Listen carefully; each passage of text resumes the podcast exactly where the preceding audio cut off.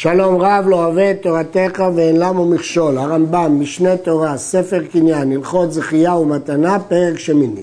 הסומה, או הפיסח, או הגידם, סומה בעיניו, פיסח ברגליו, גידם בידיו, או החושש בראשו, או בעינו, או ברגלו, או בידו, וכיוצא בהן, הרי הוא כבריא לכל דבר בממכרו ומכחו ומתנותיו. למרות הבעיות הבריאותיות האלו שיש לו, דינו כדין קניין בריא שצריך לעשות קניין גמור. אבל החולה שתשש כוח כל גופו וחשל מחמת החולה, עד שאינו יכול להלך על רגליו בשוק והרי הוא נופל על המיטה, הוא הנקרא שכיב מרע, ומשפטי מתנותיו אינן כמתנת הבריא.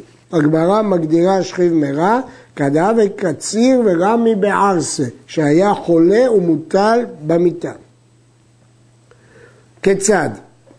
מהי מתנת שכיב מרע? שכיב מרע שציווה ליתן לפלוני כך וכך, וליתן לפלוני כך וכך, בין בחול, בין בשבת, בין כתב, בין לא כתב, זכו הכל כשימות בכל מה שנתן להם, ואינו צריך קניין, שדברי שכיב מרע ככתובים וכמסורים דין. כן, יש פה חידוש גדול, שהאדם שמוטל על מיטתו כשל כל כוחו, כוחו, והוא מצווה לחלק את כל נכסיו, בין בחול, בין בשבת, בין עסוק עניין, בין לא עסוק, כתב, לא כתב, חייבים לקיים את זה, והקונים זכו בזה, שדברי שכיב מרע ככתובים וכמסורים דם. ודבר זה, החידוש הזה, שזה קונה בלי קניין, מדברי סופרים. ואף על פי שאינה קונה אלא מדבריהם, עשו אותה כשאלת תורה, כדי שלא תתערב דעתו עליו כשידע שאין דבריו קיימים. מה המטרה של התקנה הזאת? כדי שלא תתערב דעתו עליו, הוא הולך למות, ואם הוא יראה שלא מקשיבים לדבריי, לדבריו תתערב דעתו. הרמב"ם הדגיש פה בין בחול בין בשבת, מפני שיש מחלוקת תנאים במשנה, יש דעה שזה רק בשבת כי הוא לא יכול לכתוב, אבל הלכה היא לא כך, בשבת אמרו קל וחומר לחול. לפיכך, אם אמר קנו ממני, אפילו בשבת קונים ממנו, שזה הקניין אינו צריך. אם הוא אמר, אני רוצה שתעשו קניין סודר, עושים, אפילו בשבת. למרות שבשבת אסור לעשות קניין, שמא יכתוב. איזה קניין אסור לעשות בשבת? שמא יבוא לכתוב את השטר, כי הקניין הזה קונה, אבל כיוון שהקניין פה מיותר לגמרי, אין לו שם קניין, ולכן אפשר לעשות את הסודר הזה, בין כך זה לא מעלה ולא מוריד, וגם בלי זה הקניין יחול, לכן מותר לעשות אותו אפילו בשבת. ואין שכיב מרע צריך לומר אתם עדיי. הוא לא צריך להגיד לעדים אתם עדיי כמו שהגמרא בסנהדרין אומרת על כל מודה בחוב שצריך להגיד אתם עדיי כי אחרת יכול לומר משתה אני בך. בשטות אמרתי. אבל כאן לא הגיוני שהוא יאמר בשטות. אלא כל השומע דבריו הרי זה עת שאין אדם משתה בשעת מיתתו. זה לא שעה שעושים צחוק ושטות, ולכן בלי אתם עדיי דבריו קיימים.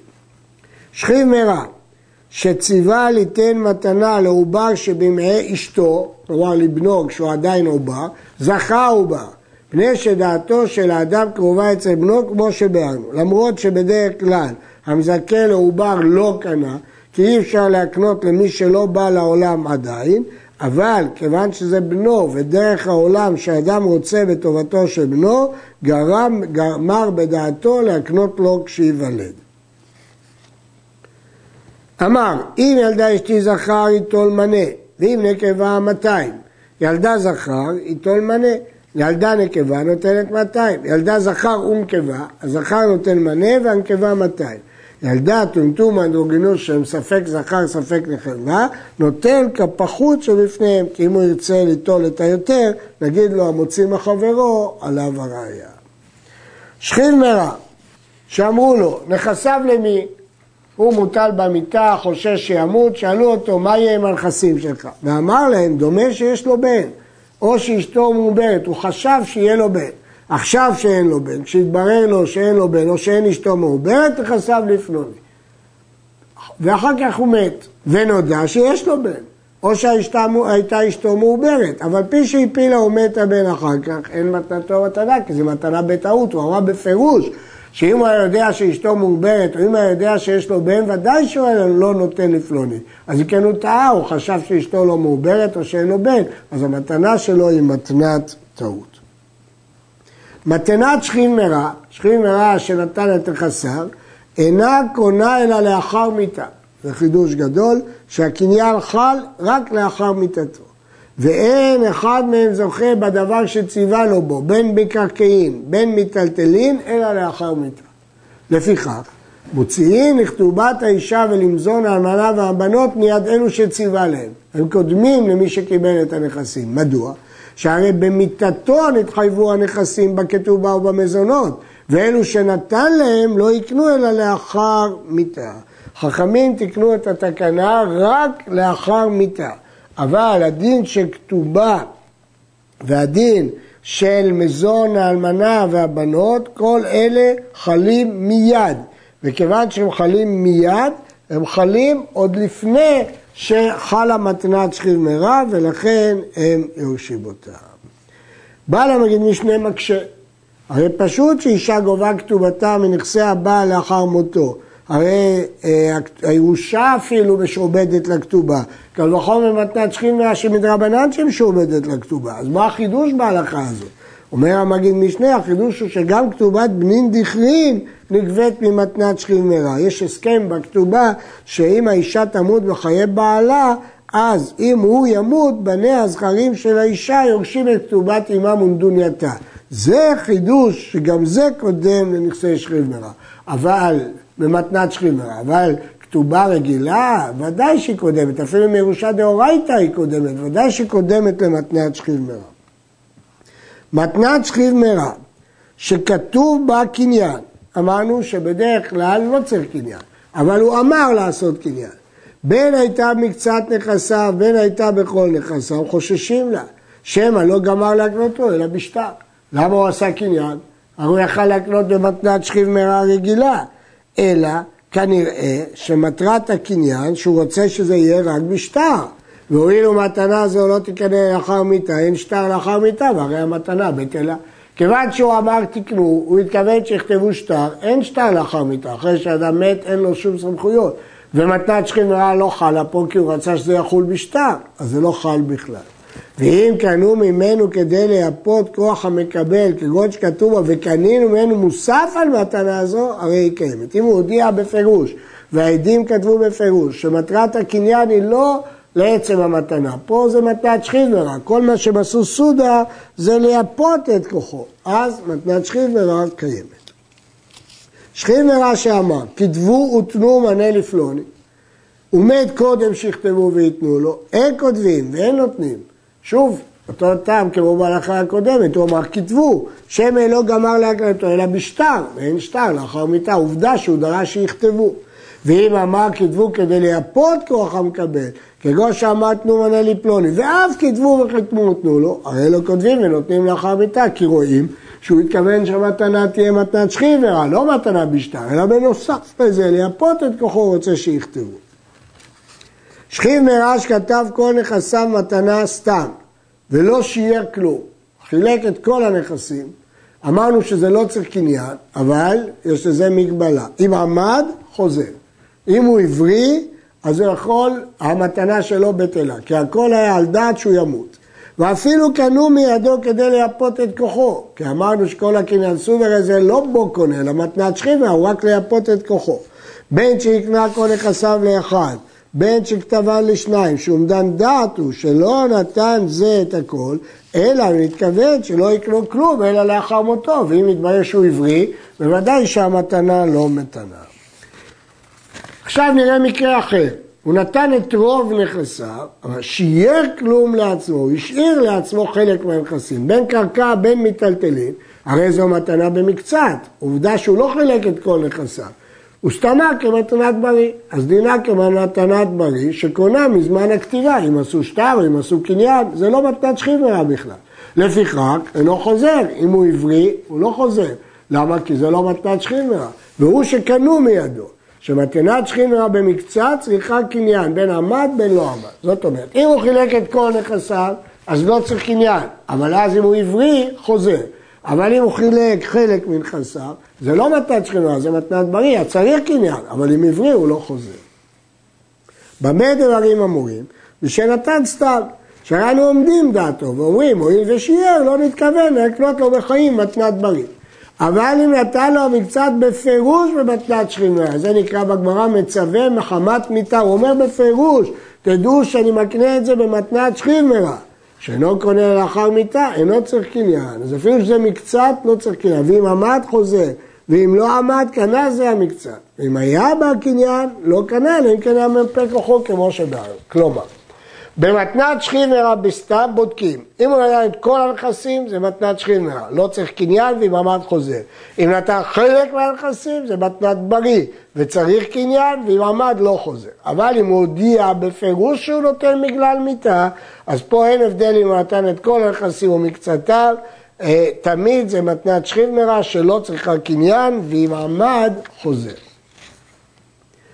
אל תטעה, בשכיב מרע שכתב כל נכסיו ופירש שנתן הכל מעכשיו ויקנה מחיים, שאין זו מתנת שכיב מרע, אלא כשאר כל מתנות הבריאים, שאם הגיע השטר ליד המקבל שקנו מיד הנותן, קנה הכל ואינו יכול לחזור בו.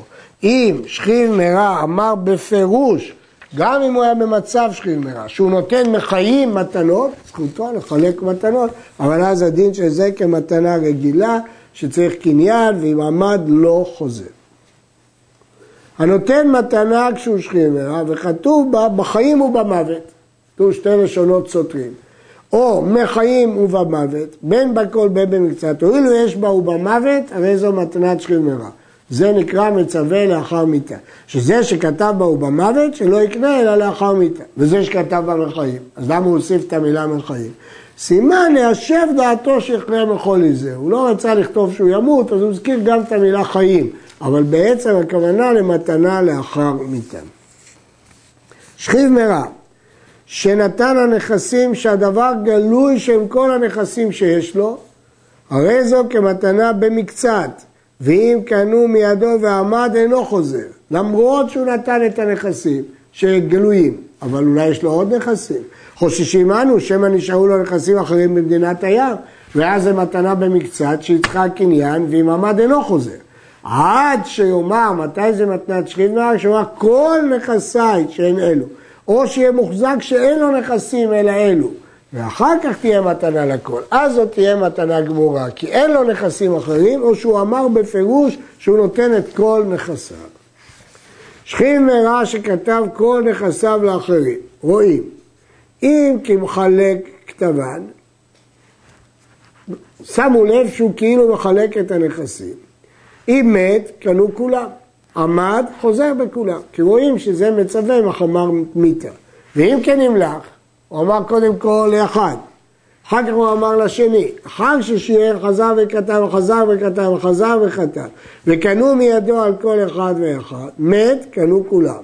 עמד אינו חוזר אלא באחרון שהרי נתן לו כל נכסיו הנשארים. מדוע? כי הראשונים הוא השאיר, אז זה כמו מתנה במקצת. אם זה כמו מתנה במקצת, אז אם עמד, אינו חוזר. אבל האחרון הוא נתן לו את כל מה שנשאר, אז אם עמד חוזר. אבל אם מראש הוא חילק לזה ולזה ולזה ולזה, אי אפשר להגיד בבת אחת אה, כמה שמות, לכן מוכרחים לפצל את זה. אז אם הוא לא שהה בינתיים, אז בכולם אם עמד חוזר.